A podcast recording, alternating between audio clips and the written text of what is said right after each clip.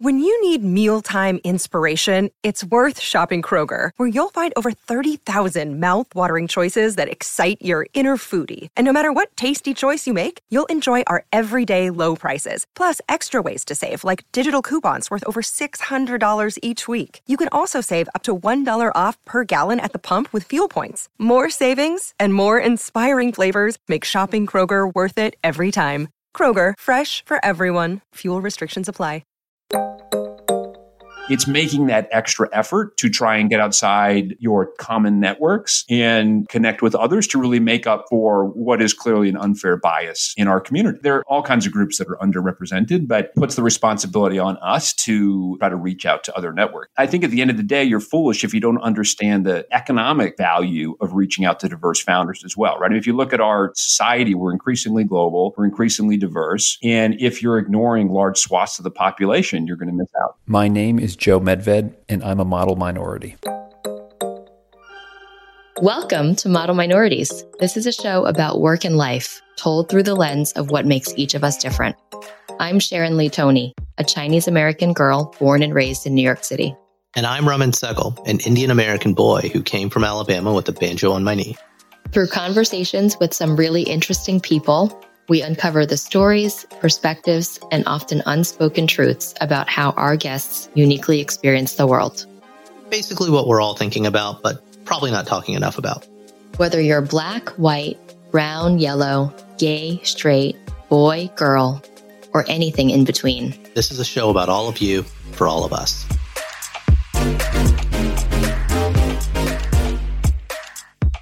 On today's show, we're talking to Joe Medved. Joe is the SB capital partner at Lerer Hippeau Ventures, a leading early stage venture capital firm here in New York City. Lerer Hippeau has actually invested in many startups you've not yet heard of, and a few that you have, like Casper, Giphy, Camp, Barkbox, Allbirds, Fatherly, and Splash. That is a very long list of companies, Raman. But aren't they cool companies? They're the best companies ever. Do you think they'll sponsor our podcast? Facebook invests in Giphy now, so or bought Giphies. I don't know how I feel about that. And I have like a Giphy love affair on on Slack. I our love Slack. Giphy. Oh yeah, I love Giphy and Slack together. It like totally makes my day. Anytime. well, look, Joe, I met Joe when I first started flirting with the idea of going to startups when I was still on the big brand side. Yeah. And he, I stand by this statement and I will actually add to it.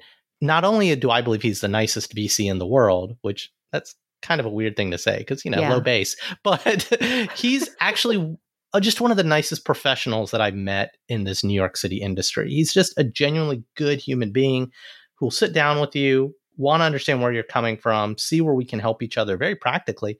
And he just, he's offered me a lot of advice along the way. And so when we started this podcast, he was actually one of the first quote unquote model majorities that I wanted to talk to, other than my friend Carl, you guys have already heard from by now, just because of how how good natured he is and how willing he is to have a candid conversation about the really real. Yeah, I, I know you've always you had always referred to him as the nicest VC in the world, and I'm like, what a bumper sticker thing to say. Like, what is what does that even mean? And after spending time with him, I totally got it. I mean, he's he's super smart, but he also not but but and he also approaches things I think from a very thoughtful and compassionate place. One of the things that he had mentioned that stands out to me was I think we had asked him how he got into venture capital or entrepreneurship. And he told us a story about an uncle of his that was a serial entrepreneur, always ran his own businesses, and kind of mentored him into that space. And yet, as he was, I guess, entering that space himself or really kind of learning about running businesses, he kind of felt like he wanted more. And he felt as if he was struggled a little bit with how that made him feel when it was just about money or just about success. And I think that says a lot about who he is and what his values are.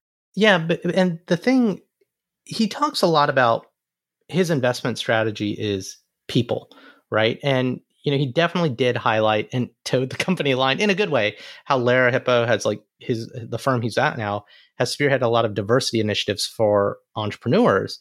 But then, you know, we decided and we we told him we were, we're gonna ask him some hard questions about some of the stats out there ab- Yeah. about minorities and females not getting the money to start their businesses. Yep.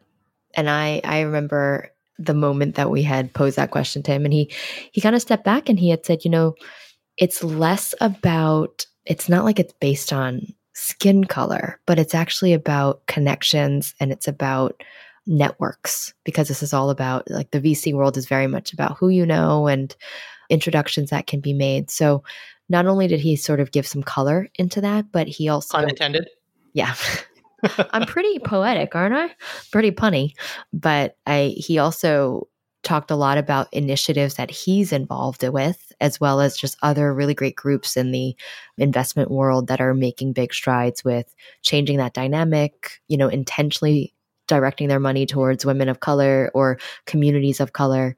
And Joe's a really big supporter of that. So, and he even gave some like super practical advice because he was like, he wasn't just like, hey, if you're a minority, like, here's how to go get money. He was like, talk to people, ask yeah. for more favors, like, yeah. go after a person that's been successful, ask for a favor, go yeah. to a meeting, ask for an intro. And it was just like this really practical advice about, he acknowledged that the cards might be stacked against them, right, from a mm-hmm. network effect standpoint. But then he also talked about a more diverse portfolio was better for his company to right. make money, right? And yep. it's just like he's had like you should like just try check out this episode. If you're an entrepreneur, try his approach. But the one thing I will warn you about is at the end of the episode, Joe said something really, really provocative. And when you find out that the food that he does not like you might just unsubscribe from this podcast. uh, don't, don't unsubscribe. Joe, our friendship is in jeopardy because of what you told me at the end of this podcast. So we think you're really going to enjoy this chat with our friend Joe. Joe, welcome to Model Minorities. Thanks for having me. So, Joe, before you got your start in venture capital, before you went to college, I'd like to hear a little bit more about your life growing up, the neighborhood you grew in, the type of people you grew up around, your family, because it's probably a little bit different from that of all of our listeners. Can, can you tell us a little bit about your growing up life? Yeah, sure. So, so I grew up in New Hampshire in a pretty blue collar neighborhood. I mean, my, my neighbors were postmen or uh, HVAC workers, you know, some bank, you know, bank tellers, people like that. And almost everybody around me was white almost everybody around me was Catholic. I mean, I think in my hometown there was a Catholic church on like every other corner, kind of akin to what you'd see a Starbucks in New York City, which led me to believe the vast majority of the world were white Catholics. I was actually shocked when I found out that JFK was the first and only Catholic president because I assumed everybody was Catholic. But so it was obviously not a very diverse upbringing. It was really not until I went to college in Boston at, at BC that you know I, I got exposed to a broader part of the world, which was quite different from you know the backyard that I spent most of my time in as a child. What did your parents do? So my mom was a high school math teacher, which came in handy at times, and my father, my father for most of his career worked for the Red Cross. So they both kind of came from the nonprofit world. You know, kind of very different experiences than I'm sure my children are you know are growing up with today here in New York City. And I guess how did you go from being, you know, a New Hampshire Catholic kid to the world of venture capital, or does does everybody from New Hampshire go into finance? I guess. Yeah, everyone who grows up in New Hampshire dreams of being a VC in New York City. Yeah, I wanted to be president or a lawyer or a doctor or something like that. I really, I kind of got into finance. I became interested initially in investment banking when I was in college, in part because I had an uncle who was a successful entrepreneur.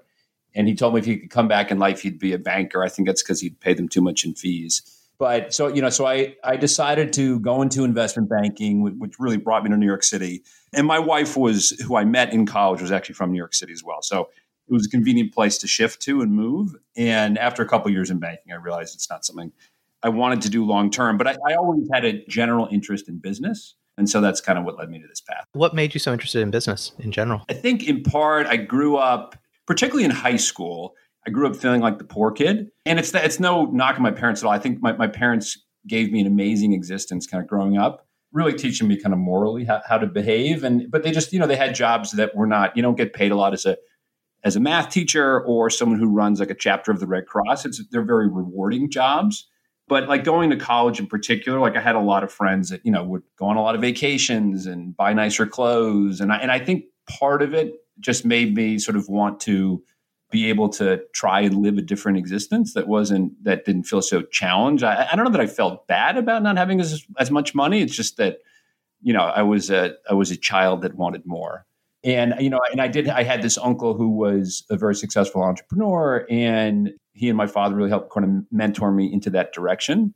But I think to be honest, like what, the first couple kind of role that I really had in finance, it just felt like I was a little it was a little bit too greedy of a role. Not a knock on. Is this kind of like Wolf of Wall Street sort of stuff? yeah, no, it, it, was just like I, I, just it wasn't. I don't say greedy. That's not fair. I didn't feel like it was as fulfilling, right? I mean, I had parents who felt very fulfilled by their jobs, and they, you know, I mean, being a teacher is an incredible job. That's that's clearly underpaid in this country, and and running a nonprofit. I think we're all learning that right now, Joe. Yeah, no kidding. Every parent in America is like, oh my god. I didn't realize how painful this is. And you're only trying to deal with one child, not like 30 in a classroom. So I think I, I, always had great respect for what my parents did. And I think at least the first role I had, it just didn't, it felt like I was doing like financial engineering, which some people really enjoy. And, and I actually, I actually do enjoy some math, but not so much that I, I think I wanted to spend the rest of my life. So speaking of your parents and, and how you ended up, what did your parents want you to be? Did they have any expectations of you as you were growing up?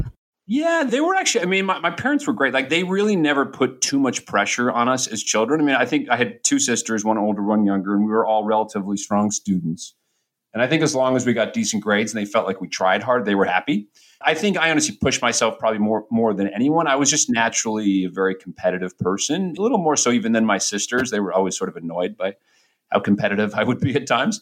And so I think that drove me to to kind of want to do something bigger and a bigger place. I mean, I, you know, I have friends back in New Hampshire that think it's nuts that I live in New York City, but I can't imagine living anywhere else. I just I love the intensity of the city when when we're allowed to go outside, and I love just sort of the pulse of the city, the people, the the varying backgrounds. It's just exciting to me, and and and I think that it just kind of drove me to want to you know have kind of a long term future in a place like this. Mm-hmm.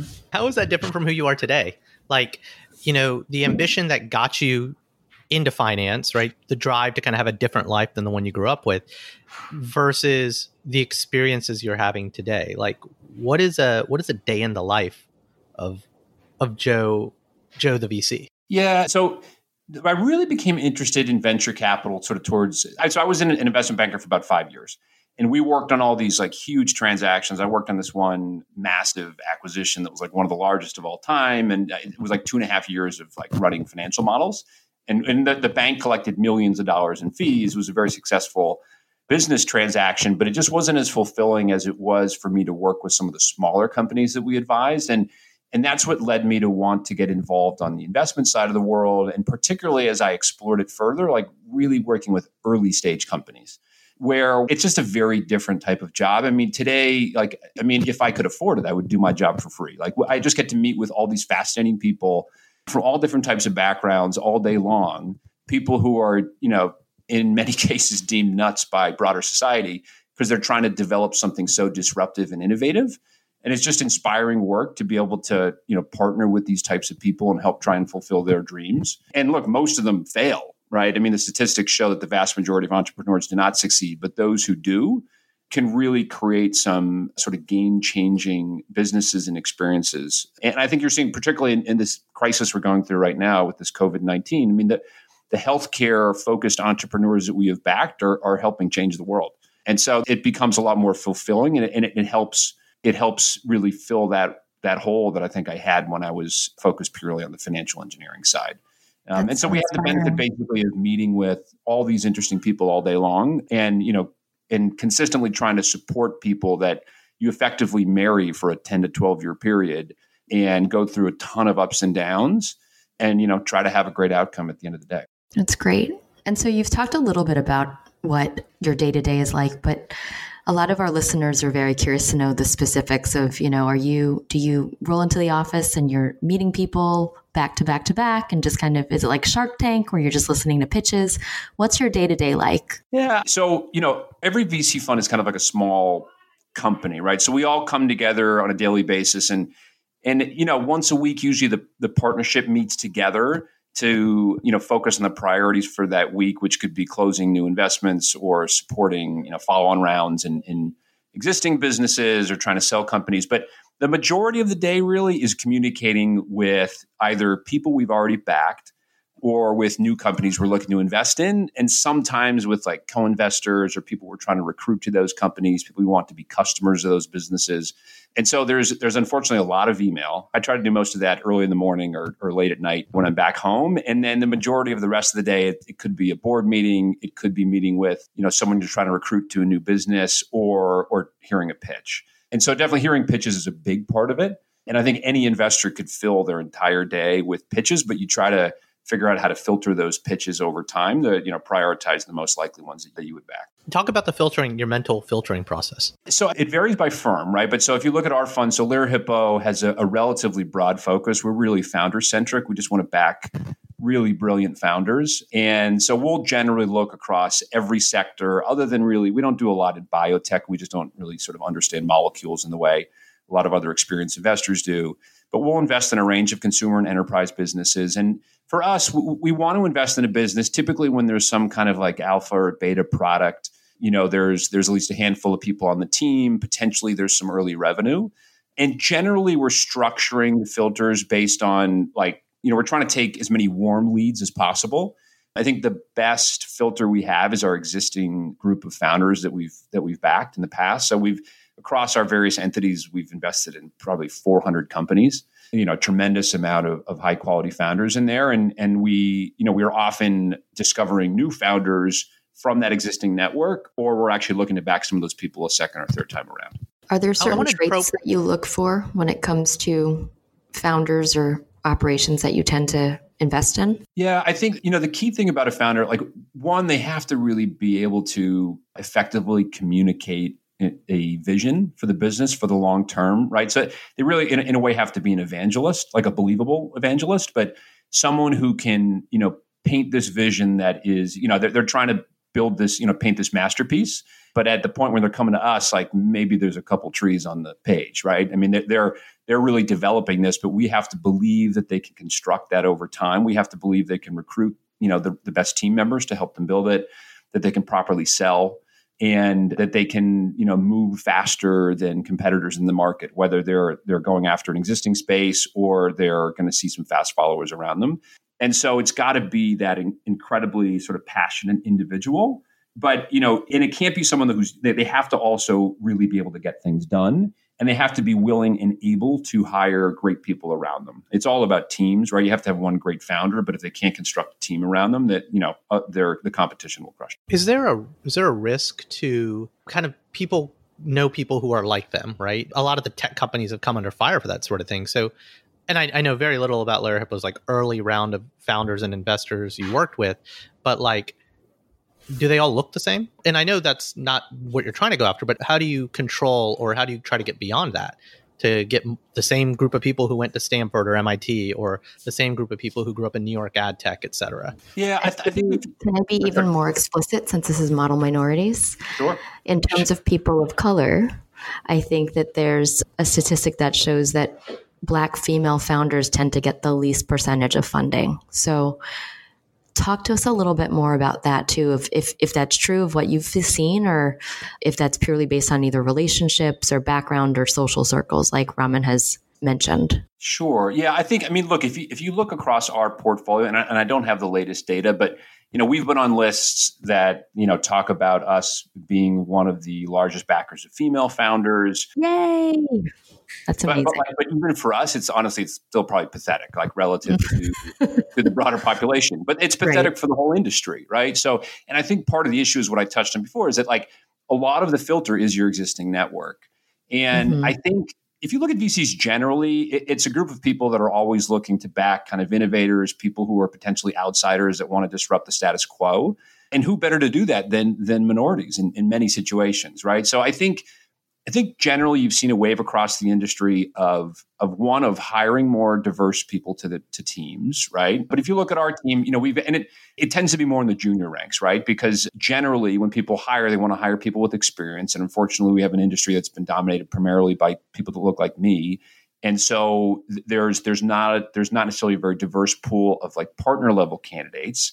Although although more people are realizing you should you know you should look outside the box and consider hiring those types of partners and then you're seeing a lot of junior people that are hired with diverse backgrounds as well. So, like our investment team, the core investment team, there's nine people, Three are female, though they're all junior, right? There's none that are a partner yet. That that I'm sure will change over time. And so that's a critical piece. And I've even just and I've been at Lerer Hippeau for four or five years now. I was at SoftBank for a decade prior to that. But I've seen it Lerer even as we've built the diversity on our team, we're now seeing a more diverse group of founders as well, right? So we're we're backing increasingly more like female founded businesses but we still have to you know broaden things further there too. Like one, one of my colleagues is is latino and he's been trying to help bring more latino inter- entrepreneurs on board. And i think particularly if you look in new york there's been a number of funds that have popped up to help try and back more underrepresented founders and I think the way to do it, like we recently we, we were sponsoring an event that was supposed to happen that will happen again when will be rescheduled once things stabilize, but by a group called Harlem Capital, which is a new fund here in New York City, which was launched by by all diverse partners, and and they're out there to try and help back diverse founders. But another thing they're trying to do is to become sort of a super node in the network to help groups like ours connect to more more diverse entrepreneurs. And so I think you know having more groups like theirs entering the community should should be beneficial for for you know driving more diversity. I love that. Raman do you want to take the next question? Yeah i mean this is kind of a personal one joe and whether it's related to you being a vc or you being a, a white guy in finance in case in case our audience didn't know that yet. Um, shocker. You know look ever since like 9-11 frankly like when a cultural group does something wrong and if that cultural group lo- even looks like mine, right, as a brown guy, I feel responsible. Like, you know, I got a lot of and I have to be the voice of not all brown people are bad, you know, or frankly, even in the marketing world, right? Like I come out of like a big data, ad tech, cookies, cookies and targeting world. And when bad actors happen, I feel accountable for them a little bit, or I feel like I need to rep the good guys. And so as a guy in VC or a a white male holding the purse strings, you know, make or break investments in companies. How do you feel when that happens? Or do you even see the world that way? Or am I the crazy one? And it's same question to you, Sharon. Like I haven't asked you those questions. Like I know there's a lot of mean things being said to East Asian people because of yeah, the quote unquote Chinese, Chinese virus. virus. Exactly. Yeah. Yeah. So anyway, Joe, as a white male in finance, like uh, how do you process and internalize that? Yeah, I feel the same way as you do, right? It's although it's like if I if I step back, like sometimes I feel like I'm apologizing for some of my old crazy friends in New Hampshire, like when and pardon anyone whatever anyone's politics are, like when I see a massive Trump rally in my hometown you know, I'm embarrassed by it. As a guy from Alabama, I feel you. yeah, true. Yeah, you, you, know, you, you know the same crowd. But similarly, sometimes, honestly, even just as a New Yorker, sometimes I feel like New Yorkers are wildly obnoxious and, and don't, you know, don't respect, you know, kind of other parts of the country as well, right? We have we can have a myopic perspective of our own, but I think what you try to do naturally, and, and I do think I think a lot of funds and VCs are doing this. We are all really trying to broaden our networks. And that's that's the key to it. I mean, like in New York is this amazing place with so many diverse cultures, but naturally you see, you know, cliques form and, and, and different types of people hanging out with people that are more similar to them. And so you have to, there has to be a proactive effort to reach out to others. And I think what we've tried to do, like as VCs, and actually this one diverse investor told me, I was like, how can I do a better job of connecting with diverse founders?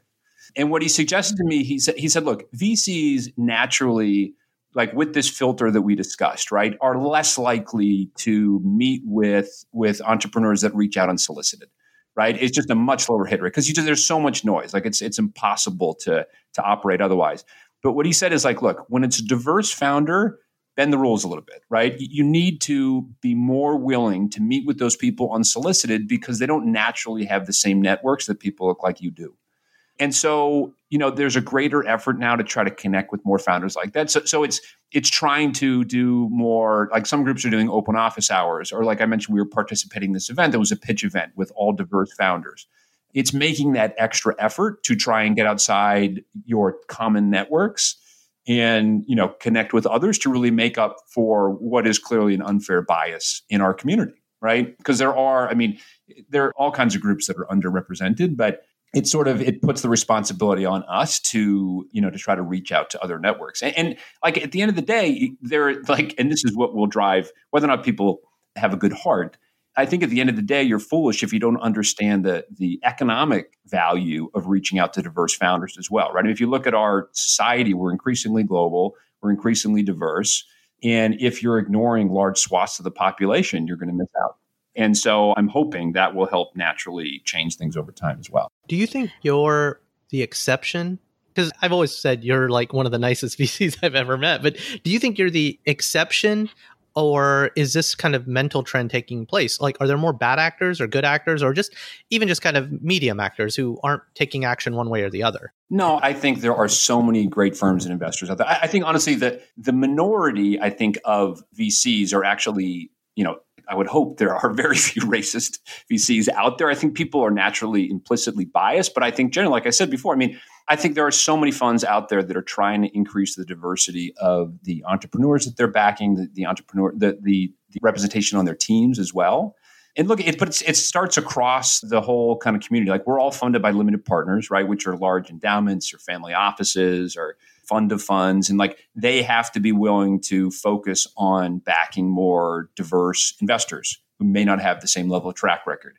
When we're hiring people, we have to take the same approach, and when you're looking at founders, you have to be you have to be willing to meet with you know sort of folks outside your network, as I've discussed. So but I think I wouldn't begin to pretend that I'm the only one who feels this way. I think I think the majority of investors do feel this way and feel a responsibility.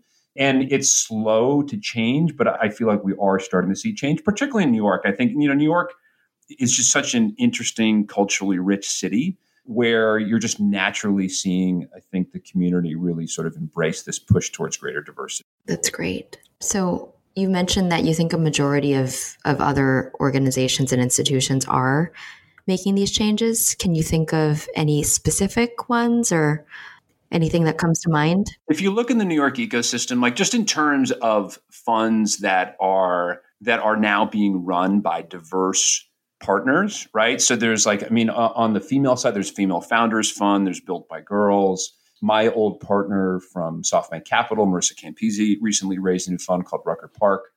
And in terms of African American founders, so I mentioned Harlem Capital. There's a fund called Equal Ventures with Richard Kerby. He used to be at Venrock, who's African American.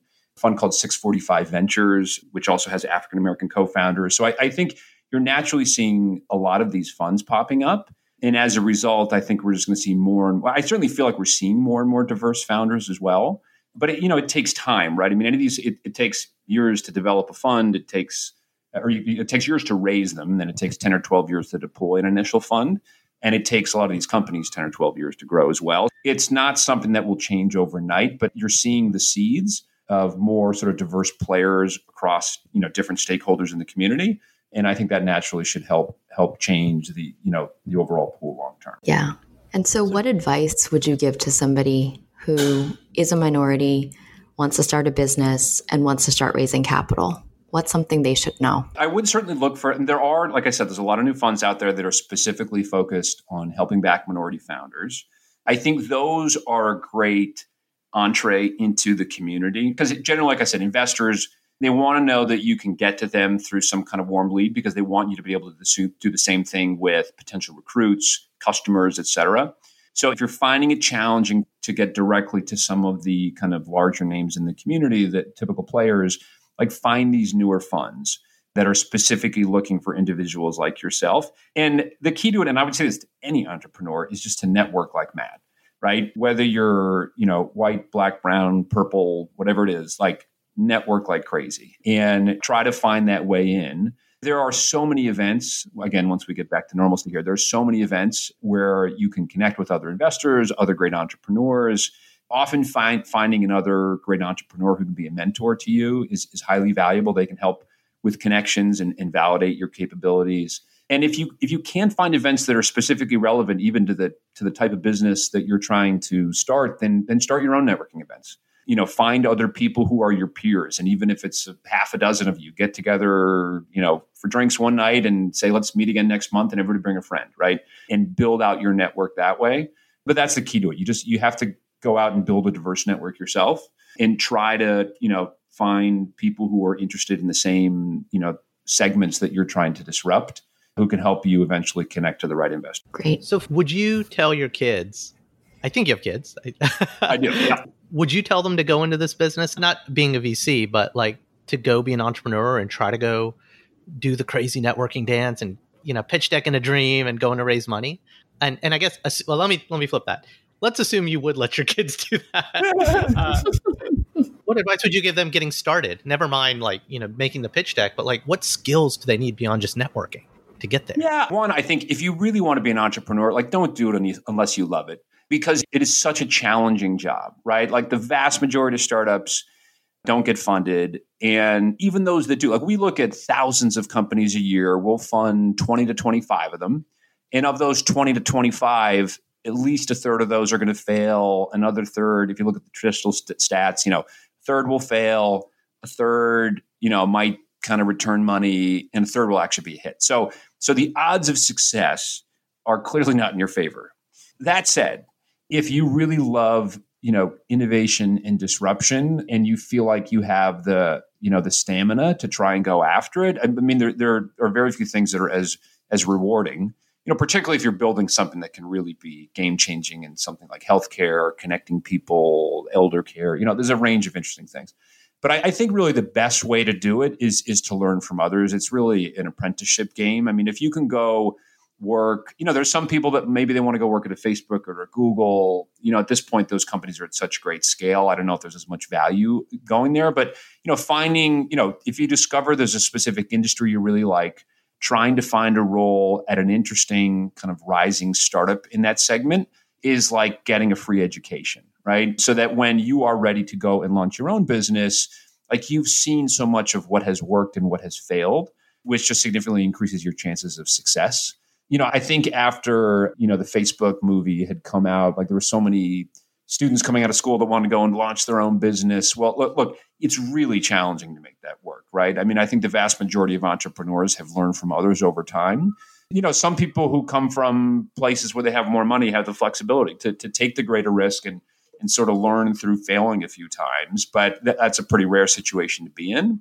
So I think if if my children decided ultimately they were truly passionate about startups, then I'd wholeheartedly recommend they go after it. But I, I'd suggest they find the segment they love and really go work at another company first to learn how, you know, how to succeed before they really go out and raise their own dollars. That's great advice. Yeah.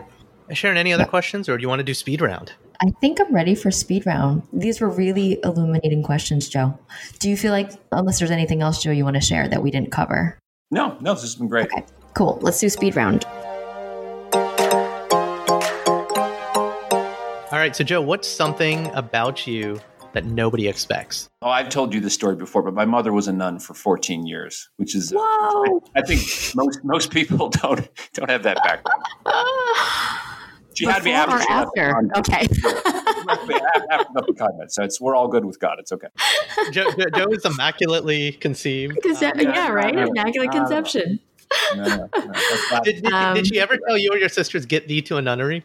No, she should have. It's well, she actually she always told us she was the rebellious nun. Like she would go sneak upstairs and have ice cream on the roof at the convent, which apparently was you know looked down upon. How fun! So speaking of mom, what's your favorite mom dish? My favorite mom dish is probably my mom's mashed potatoes. I just love. I mean, I'm a European mutt, but She's got a lot of Irish and she makes fantastic. Yeah. What's the secret ingredient in there? What does she put in there that makes it special? I, really, I think she uses like potato rice or something. Somehow they're always very fluffy, like much better than you get somewhere else. Sounds great. What's your least favorite food? Okay, this is going to be weird because I, I, this is very un-American. I do not like pizza. What? Wait, wait, you said you're a New Yorker. You're a New Yorker.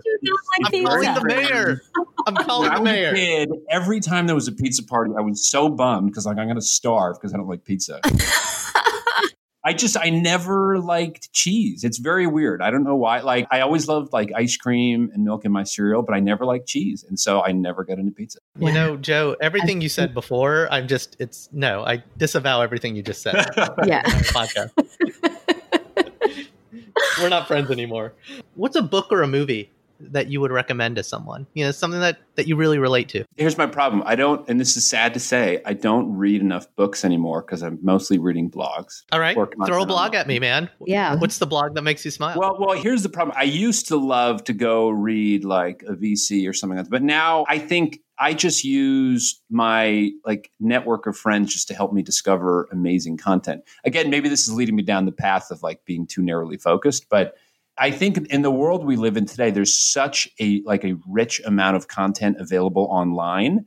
And the greatest pieces often just kind of rise to the top, and it could be from someone that you've never even known before, but it just becomes so appreciated by the community. So I, I honestly sort of recommend following lots of high quality thinkers online and allowing the content that they really love to rise to the surface. And that's really where a lot of what I consume. So, speaking of those people, then, those high quality people that you follow or you follow their content and their recommendations, if there was someone you could sit down and interview in a podcast like this, who would you want to have a conversation with? Oh, that's a tough question. I don't see. That's my problem. I don't know if I could pick just one person, but pick three. I have great respect, certainly for for Fred Wilson from Union Square Ventures here in New York. I mean, he, he's built one of the most successful venture funds globally, like out of New York City, and really built it at a time when when no one was truly active here.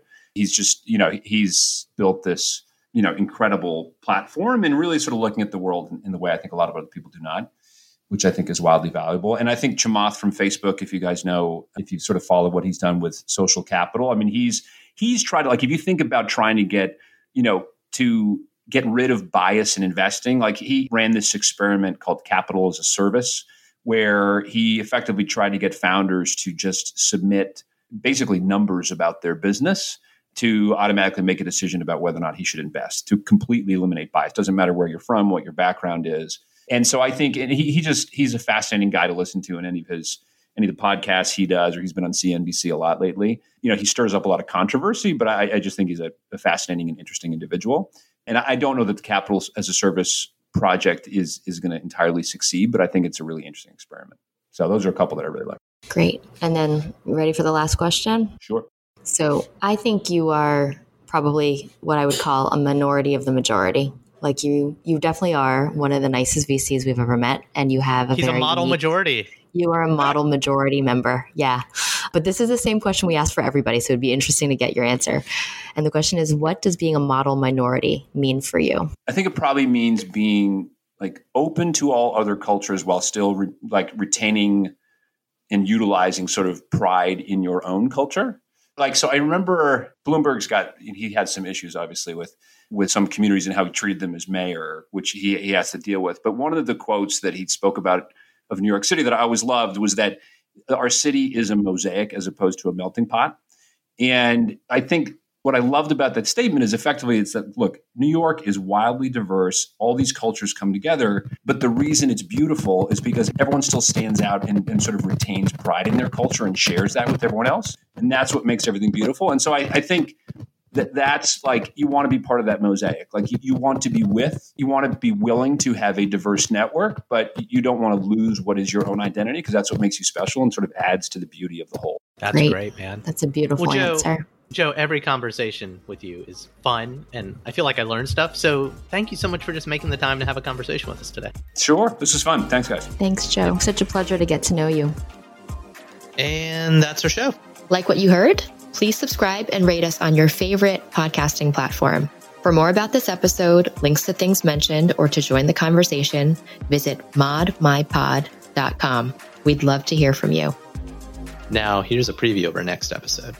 That is kind of where we get into the old kind of high school and middle school lessons of that nuance between the melting pot and mosaic because I think for a lot of people, there is the sentiment in Canada like, yeah, I'm Canadian, but I'm Jamaican.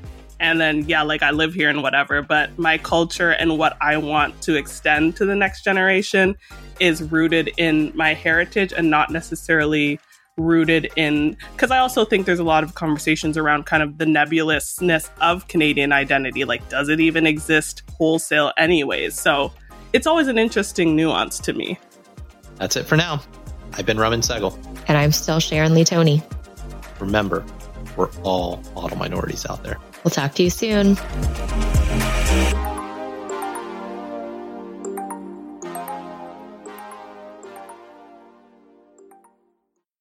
Is Ryan here, and I have a question for you. What do you do when you win?